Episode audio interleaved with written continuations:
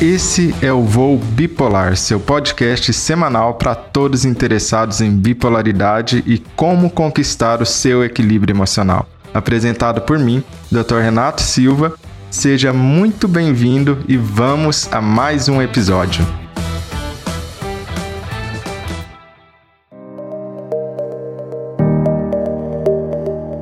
Olá, seja muito bem-vinda a essa aula especial, especial para as mulheres, na qual nós vamos conversar o que há de diferente entre a bipolaridade do homem e a bipolaridade da mulher. Será que existe diferença? Será que existem desafios a mais? Será que existem desafios a menos? O que é que faz da bipolaridade da mulher algo tão especial que precisamos de uma live específica para ela, particular para ela. Porque algo deve ter de diferente. Ou será que não? Ou será que isso é machismo falar que a bipolaridade da mulher e a bipolaridade do homem são diferentes? Isso que nós veremos hoje aqui. Qual a diferença entre um tipo de bipolaridade e a outra tipo? Primeiro, Existem algumas questões que são particulares das mulheres e que os homens não precisam enfrentar esses desafios. Vamos começar pensando sobre dois hormônios que eu preciso que vocês conheçam desde agora, porque nós vamos conversar bastante sobre eles. Um hormônio é o estrogênio. Olha só, o estrogênio é um hormônio sexual feminino, mas ele não é só da mulher. Você também vai encontrar o estrogênio no homem, só que em quantidades muito menores, porque o homem ele não tem ali um ovário, né, para fazer, para produzir estrogênio. Então ele produz a partir de outros tecidos, gordura, osso, etc. Então a quantidade de estrogênio que o homem possui é pequena. Já a mulher tem ali os seus óvulos, né? Tem ali os ovários que produzem o estrogênio. Por isso, seus níveis são bem mais altos de estrogênio. E para que serve o estrogênio? Basicamente para controlar a ovulação e os caracteres sexuais secundários. O que, que é isso? Nós estamos falando de desenvolvimento de mama, nós estamos falando de todas aquelas características sexuais da mulher que define quando você olha para alguém como gênero. O estrogênio está ligado a isso. Né? Então pensa que o estrogênio, esse hormônio feminino, ele é como se fosse uma chave existem tecidos, existem células no nosso corpo que têm a fechadura. Então o estrogênio vai lá, entra lá naquela fechadura, que é o receptor do estrogênio, e manda aquele tecido, aquela célula fazer alguma coisa diferente. Basicamente é assim que funciona. Nós somos seres, os seres humanos, são muito, muito hormonais. Os hormônios regem o nosso corpo, a função do nosso corpo, como o nosso corpo funciona. Então, precisamos ficar atento para qualquer alteração hormonal. Por exemplo, a gente tem o hipotálamo que está lá no centro do seu cérebro. Sabe o que, que ele é responsável por regular através de hormônios, inclusive? Temperatura do seu corpo, sono, fome, ritmo biológico, ritmo do circadiano, ele está envolvido nisso. Você tem a hipófise pituitária, que é meio que uma glândula mestre, que manda em várias outras glândulas. Você tem uma glândula chamada suprarrenal, que fica em cima do seu rins e que ela controla os hormônios do estresse, como adrenalina, cortisol, etc.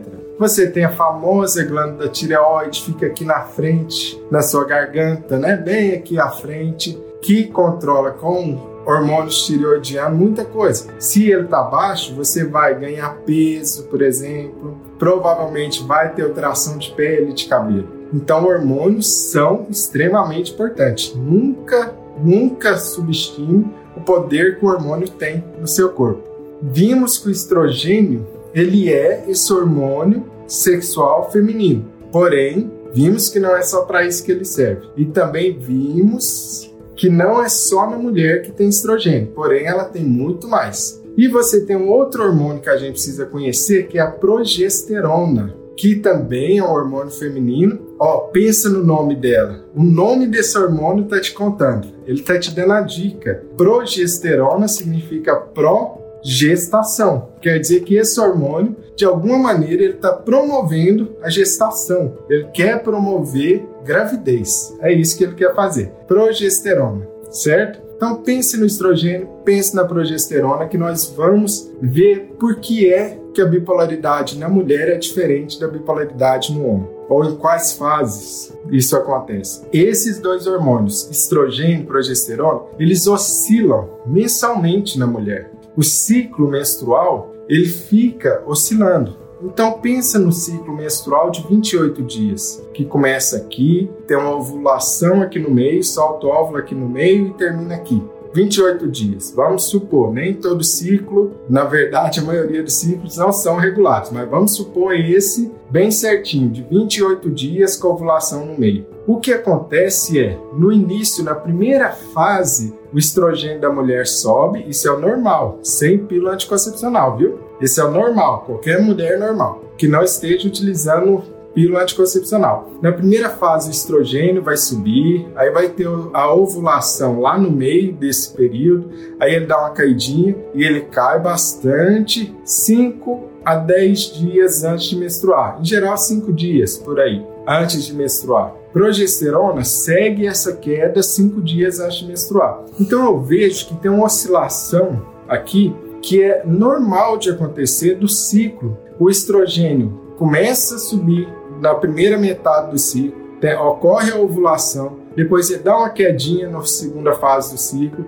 e finalmente ele cai bem ali cinco dias antes da menstruação da mulher. Agora eu vou contar um segredo para vocês. Pensa no seguinte: Guarde essa frase aqui. O estrogênio ele é neuroprotetor, o que quer dizer que ele está protegendo o cérebro de alguma maneira. Nós vamos ver que não é tão simples assim, porém, pense nisso: o seu estrogênio protege seu cérebro. Quer dizer que se ele está caindo cinco dias antes de menstruar, antes do primeiro dia da menstruação, será que a mulher tem consequências no humor disto cinco dias antes do primeiro dia da menstruação. Seu humor altera ou seu humor não altera? Você fica mais irritada? Será que você fica mais impaciente? Será que você fica numa irritabilidade mais hostil? Será que você fica mais cansada? Será que o seu sono muda de alguma maneira? Será que seu corpo muda de alguma maneira? Hormônios são muito potentes, poderosíssimos mesmo uma oscilação que é normal, mesmo a oscilação que é algo assim natural de acontecer, que é essa do estrogênio cinco dias, é capaz de alterar o humor da mulher. Eu estou começando pela parte mais tranquila, hein? Mais tranquila. O período de TPM, esses cinco dias antes do primeiro dia menstrual, é a menor queda que nós vamos conversar hoje do estrogênio. E olha que estrago que ele faz. Essa queda de cinco dias pré do estrogênio e da progesterona, que também cai, né?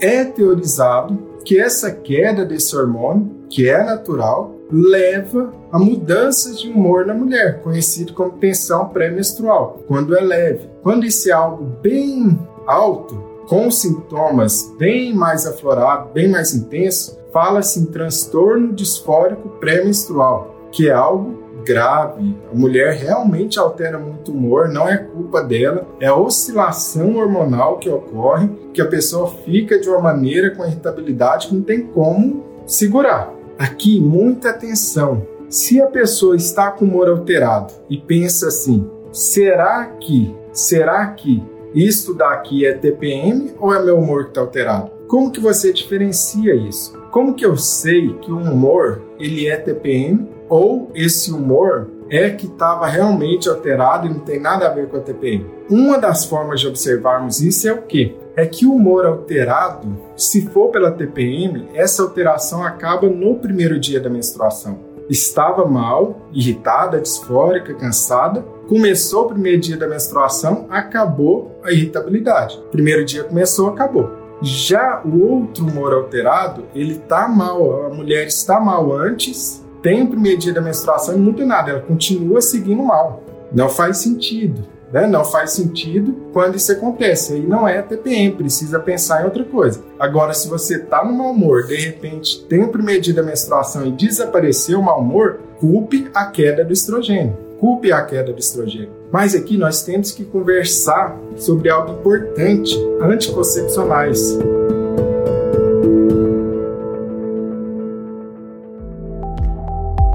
Antes a gente não precisava conversar sobre isso, né? 100 anos atrás não existia isso. Mas agora temos algo que muitas ou a maioria das mulheres está colocando para dentro do corpo artificialmente e que muda essa ideia. Porque olha, como é o estrogênio normalmente no ciclo feminino? Ó, ele começa, sobe na primeira fase, desce, ovulação ocorre aqui, aí outra subidinha e vai e cai de novo, né?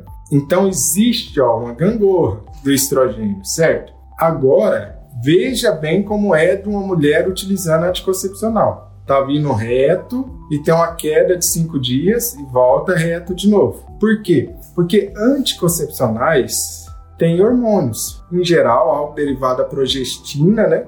E outro derivado do estrogênio quando são combinados. Então tem progestina, que é um hormônio artificial, e tem também estrogênio aqui, está combinado esse, anticoncepcional. E aí você já conhece que tem diferentes tipos de anticoncepcional.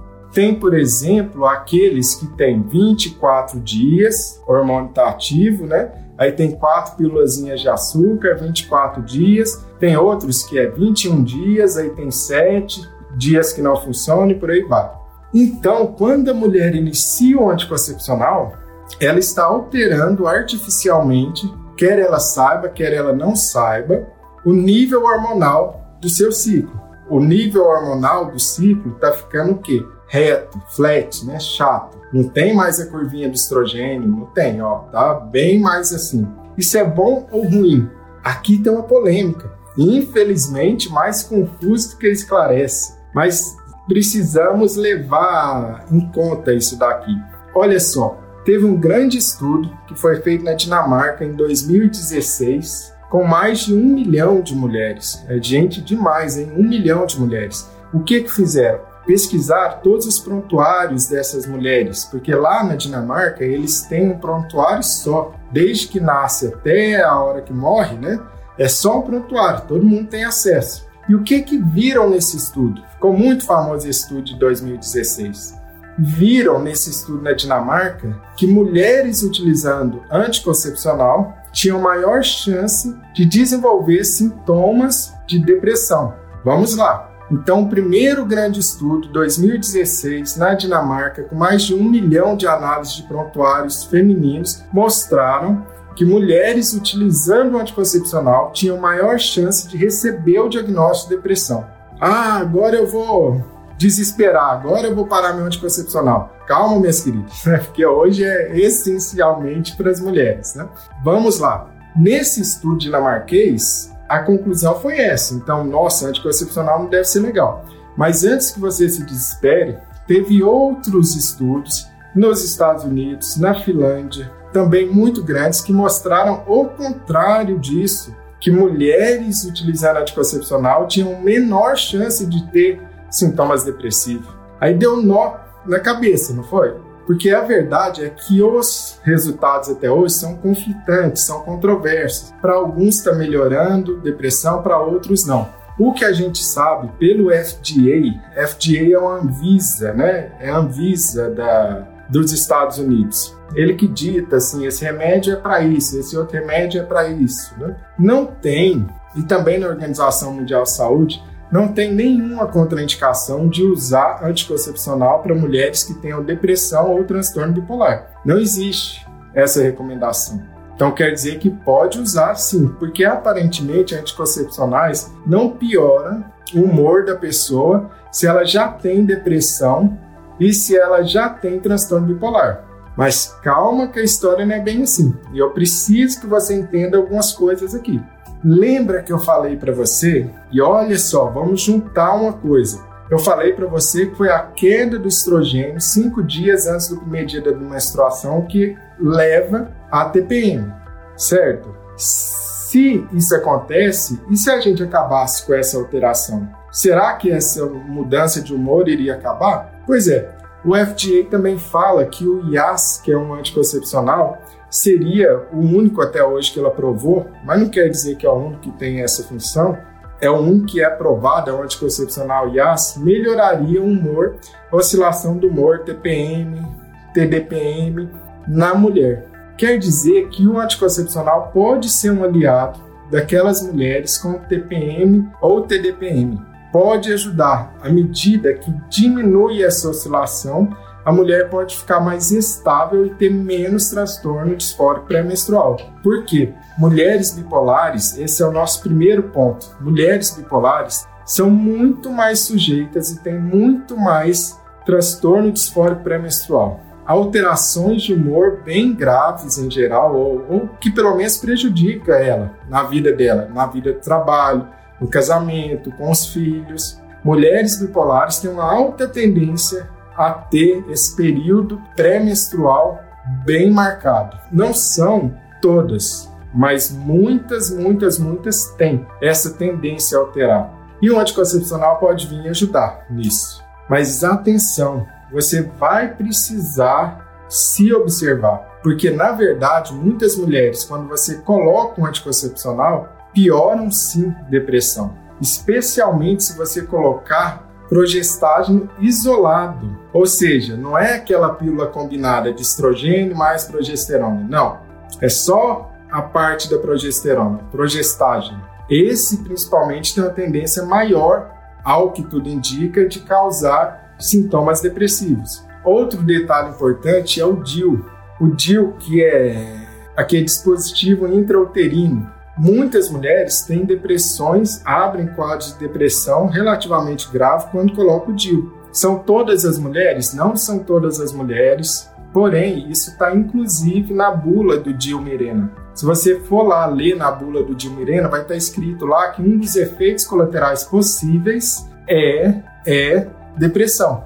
Então vamos lá para o DIL. O DIL pode sim levar à depressão, e aí é só tirando. Já vi isso várias vezes no consultório. Mulher colocou o DIL, começou sintomas depressivos. Só que maioria das mulheres nem vão ligar isso, nem vão pensar que foi o DIL que causou depressão. A gente costuma pensar que são outras coisas, né? Na vida, é o trabalho, é o estresse, etc. Né? Porém, fique atenta. Se você colocar o DIL, você vai ter que ficar atenta se o seu humor altera ou não. Porém, não são todas, é a minoria que altera. Inclusive, o próprio DIL, ele pode ajudar naqueles sintomas de TPM. Então, nada é a ferro e fogo, viu? O que eu estou falando aqui para vocês e como existem essas controvérsias, o que eu estou falando para vocês é preste atenção. Quando você coloca o hormônio no seu corpo, quando você tira o hormônio do seu corpo, observe o que acontece no próximo mês. Não despreze esse dado. Muitas mulheres não prestam atenção nisso. Começa a tomar a pílula anticoncepcional, tira a pílula anticoncepcional e começa a oscilar o humor e nem se liga que é aquilo que está acontecendo. Nem se liga. Por quê? Porque não sabe o poder que tem. O poder que tem. O anticoncepcional tem um poder muito grande por ser um hormônio. Nós vamos falar de outras reposições hormonais aqui. DIL, a mesma coisa. Qualquer método anticoncepcional. Lembrando novamente que não está claro. Alguns estudos falam que pode causar depressão, aumenta o risco de depressão, outros falam que não, que não existe isso, tá bom? E vamos lá.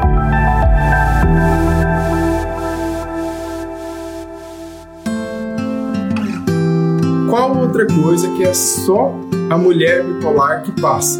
Gestação Gestação, precisamos falar sobre isso também. A mulher bipolar, quando ela vai decidir por engravidar, é diferente. Por quê? Porque primeiro eu preciso ver qual esquema medicamentoso que ela está utilizando. Eu preciso fazer uma programação com antecedência desse esquema medicamentoso.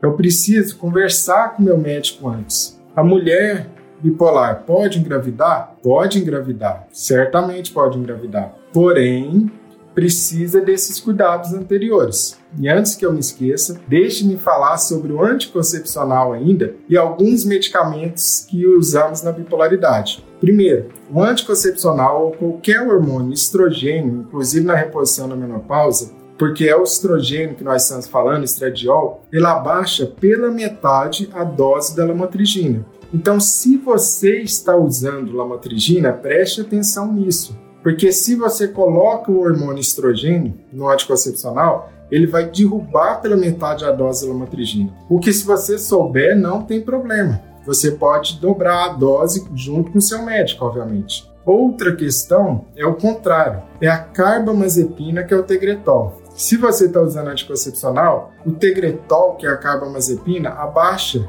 mais ou menos pela metade o nível do anticoncepcional. Então você vai ter que escolher outro método, por exemplo, utilizar a camisinha junto ou trocar pelo DIU. Por quê? Porque o remédio, o estabilizador de humor carbamazepina, vai abaixar a dose do anticoncepcional. Inclusive também a oxcarbazepina, que é o trileptal, apesar de menos intensamente do que isso. E outro ponto, já ligando aqui, já ligando os pontos, é ácido valproico, que é o Depacote, que é o Divalcon, Depaquene, etc e tal. Esse daí, ele é teratogênico.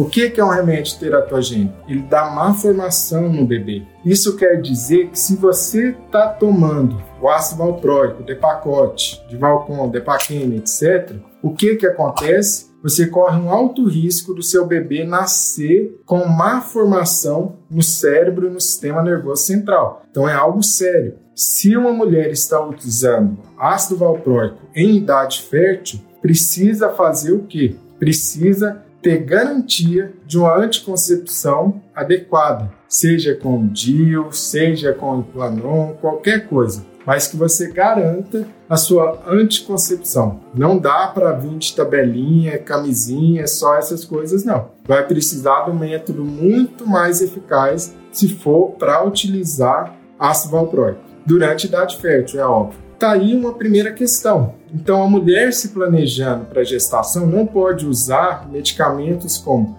ácido valproico, carbamazepina, porque não pode engravidar tomando eles. Existem medicamentos que podem ser utilizados na gestação? Com certeza, tem vários medicamentos que podem ser utilizados na gestação, mas eu não posso ficar falando aqui para vocês quais medicamentos são, quais não. Por quê? Porque esse é um assunto delicado que você vai precisar discutir com seu médico. Lá na comunidade Bipolar eu tenho toda a tabela como isso funciona, mas sempre tomando muito cuidado para falar que a decisão a decisão de medicamento na gestação não é qualquer decisão. Você precisa ir com seu médico, confiar no seu, no seu médico e juntos vocês fazerem o ajuste medicamentoso. Porém, é possível. Mesma coisa após durante a amamentação. Existem medicamentos que são possíveis de serem utilizados durante a amamentação. E agora vem comigo descobrir uma outra coisa legal. Olha isso aqui. Eu disse sobre estrogênio, que é um hormônio sexual feminino. Olha ele de novo aqui na gestação da mulher. Deixa eu dar um panorama para vocês. Uma mulher, durante o ciclo menstrual, vai variar normalmente o seu estrogênio até no máximo os 450. Em geral, vai ser 150 no máximo, até 450, dependendo da fase do seu ciclo menstrual, certo? Já na gestação, olha o número que chega, hein? Nós estamos falando em 2.700 no primeiro trimestre, 7.000 no segundo trimestre, até 6.200 no terceiro trimestre. Olha isso! Nós estamos falando de uma mulher na vida normal dela, tranquila, atingir no máximo 450, para de repente na gestação atingir 7 mil de nível de estrogênio. É uma imensidão. É uma diferença brutal. Então, a progesterona vai subindo. Lembra que a progesterona é um hormônio que é pró-gestação. Ela está a favor da gestação, então é óbvio que ela vai subir durante a gestação. Estrogênio também, ó, lá nas alturas, lá nas alturas. Porém, o que é que acontece quando tem um parto?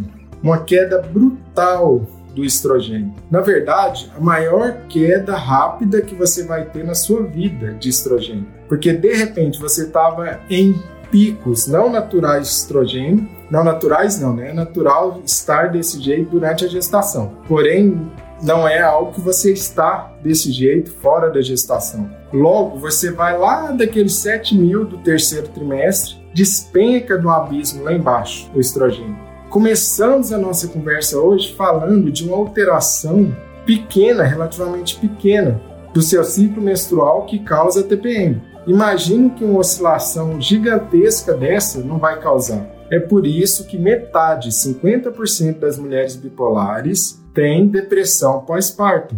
A depressão pós-parto na mulher bipolar, ela pode vir acompanhada também de muitos sintomas psicóticos. Ficar extremamente apegada ao bebê, com super ciumenta do bebê, não deixa ninguém encostar, ou o contrário, não conseguir fazer vínculo com o bebê, não conseguir se vincular com o bebê.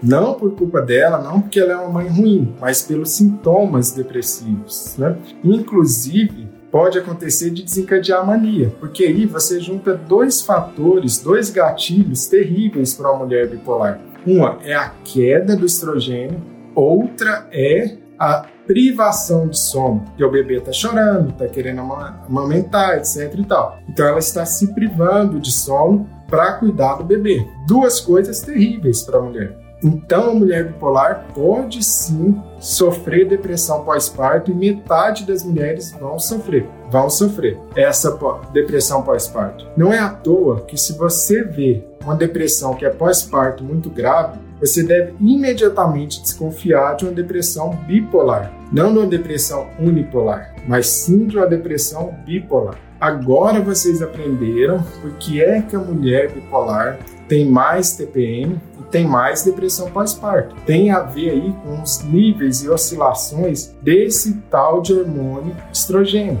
E a depressão pós-parto precisa de um carinho todo especial, de um cuidado todo especial. Porque você tem uma mãe que está fragilizada, vulnerável, junto com um bebê que também, tadinho, tem como fazer muita coisa, né? Então, a rede social, o apoio que essa mãe recebe faz toda a diferença, toda a diferença. E nada dessas bobagens, porque uma das coisas mais subdiagnosticadas que tem é a depressão pós-parto. Porque o povo fica falando, não, isso aí é tristeza, é baby blues, é não sei o quê. E isso a mulher lá super, super, super mal já. Então, temos que parar de menosprezar a depressão pós-parto, que muitas vezes é feito, muitas vezes é feito.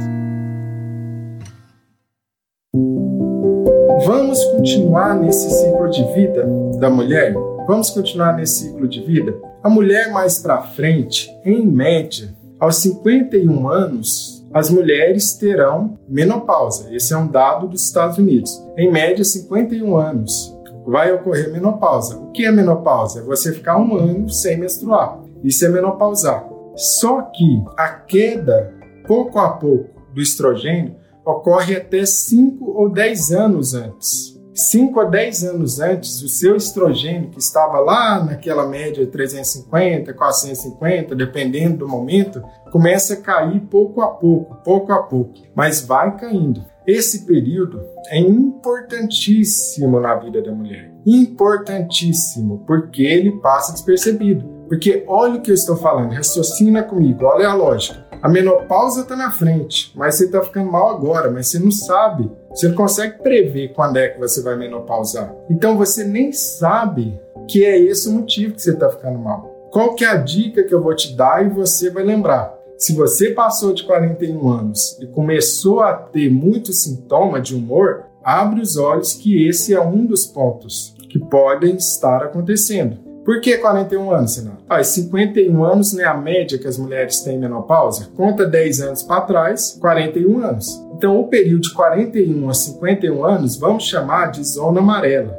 É amarelo ou laranja, hein? O, o semáforo. Chama do que, que você quiser, mas essa é a zona de alerta. Essa é a zona de alerta. Entre 41 e 51 anos. Por quê? Porque você vai começar a ter o seu humor piorado, ou mais depressão, ou de repente um episódio de mania, e não vai saber que um dos motivos é a queda do seu estrogênio, porque você ainda não menopausou. E às vezes ainda não aconteceram aqueles sinais clássicos né, de climatério, como calorão, ter ressecamento vaginal. Não aconteceu aquilo ainda. Mas o seu humor já começou a acontecer, a mudar, a alterar. Então fiquem atentas a isso. Isso é algo muito importante. Saber em qual momento da vida que você que você está começou a piorar demais, fique atento. Cada mulher vai menopausar em uma determinada idade. E vamos lá. Quanto que em geral atinge aqui o estrogênio na menopausa? Estamos falando mais ou menos em 20, 20, 30, por aí. Isso é muito variável, viu, gente? Depende do laboratório que você coleta, da hora do dia, até isso interfere, a forma, a técnica, né? A técnica que você utiliza. Então, aqui na menopausa, nós temos uma outra questão. Novamente, a reposição de estrogênio. Eu vou dar estrogênio artificial de novo para a mulher, não é? Muitas mulheres na menopausa repõem estrogênio. E essa pode ser uma arma poderosa para melhorar a depressão. O que, que nós sabemos atualmente sobre isso? Primeiro, repor estrogênio para a mulher é algo que é importante, porém não é livre de risco. Muitas mulheres podem aumentar o risco de ter câncer de mama se tiveram alguém com câncer de mama na família. Pode acontecer de aumentar o risco de trombose, por aí vai. Então você precisa conversar com seu ginecologista e ver. Mas levar em consideração que você não está repondo estrogênio só por isso. Você vai precisar repor em alguns casos por conta do humor também, porque o humor afeta. Em muitos casos, não vai ser possível fazer reposição de estrogênio nenhuma. Converse com o seu médico. Essa é uma decisão que é uma decisão delicada, que só um médico especialista poderia fazer. Eu, por exemplo, quando tenho uma mulher no meu consultório que eu penso que precisa da reposição do, do estrogênio, o que que eu faço? Eu caminho para um médico especialista nisso, porque eu não sei tudo de reposição hormonal. É melhor um especialista tomar essa decisão, porque tem riscos envolvidos. Estrogênio não é igual tomar ômega 3. É diferente a questão de repor estrogênio. Mas o que, que a gente sabe? Que aparentemente o estrogênio tem sim uma função antidepressiva, que você coloca a reposição com estrogênio e a mulher melhora da depressão. Aparentemente existe verdadeiramente essa, essa função do estrogênio. Porém, tem uma pegadinha, sempre tem uma pegadinha. Como que funciona? Essas pegadinhas aí. É que o estrogênio, dependendo da dose que ele está, aparentemente ele piora a ansiedade da mulher. Olha que louco isso, olha que interessante. Até uma determinada dose, o estrogênio parece melhorar a depressão. Mas se eu subir demais essa dose, ele, a mulher começa a ter ansiedade. Então, daqui a gente tira duas dicas. Primeiro, se a mulher está muito deprimida, na menopausa, no climatério, considerar junto com seu ginecologista, com seu especialista, a questão da reposição hormonal. Segundo, uma mulher que está muito ansiosa na menopausa está repondo hormônio, atenção, já vi isso acontecer demais. Mulher estava repondo o estrogênio, certo, durante a menopausa, muito ansiosa. E aí o médico ia aumentando, ia aumentando antidepressivos. Ia aumentando e colocando outros antidepressivos. E ela nunca melhorava. Por que é que não melhorava? Precisava baixar a dose dela de reposição hormonal. O ginecologista baixou a dose de reposição hormonal. Falei para ele: ó, oh, provavelmente essa dose, desce a dose de reposição hormonal, melhorou a ansiedade dela. Porque tem essa função dupla, essa função dupla. Veja só como tem essas pegadinhas. E alertando novamente Reposição hormonal não é para toda mulher. Não vai sair por aí tomando hormônio, achando que pode tomar hormônio. Não é assim. Precisa conversar com o especialista e pesar os riscos e benefícios, porque reposição hormonal de estrogênio tem riscos. Tem riscos. Essas são as principais fases e desafios da mulher. Nós temos a fase da TPM, que vai acontecer ao longo da vida toda. Nós temos a fase da programação para gestação. Temos a fase da gravidez. Temos a fase do pós-parto, muito importante. A fase da amamentação e a fase da menopausa. Isso tudo que eu estou falando para vocês é um módulo lá dentro da comunidade Voo Bipolar, onde que cada fase dessa eu explique uma aula inteira. Não só isso, como também tem várias ferramentas e PDFs mostrando como que a mulher pode avaliar como que está o seu tratamento e como que ela está fazendo. Lembrando para vocês que as inscrições da comunidade Voo Bipolar estão abertas. Já somos mais de 500 pessoas lá na comunidade Voo Bipolar, que é um curso dedicado a aprender como vencer os sintomas da bipolaridade e atingir uma vida mais estável. Pessoal, queria agradecer vocês um grande abraço a todos e lembrando para quem quiser se inscrever, só clicar lá no link do perfil, vai ser muito bem-vindo na comunidade Voo Bipolar. Um abraço a todos e até a próxima.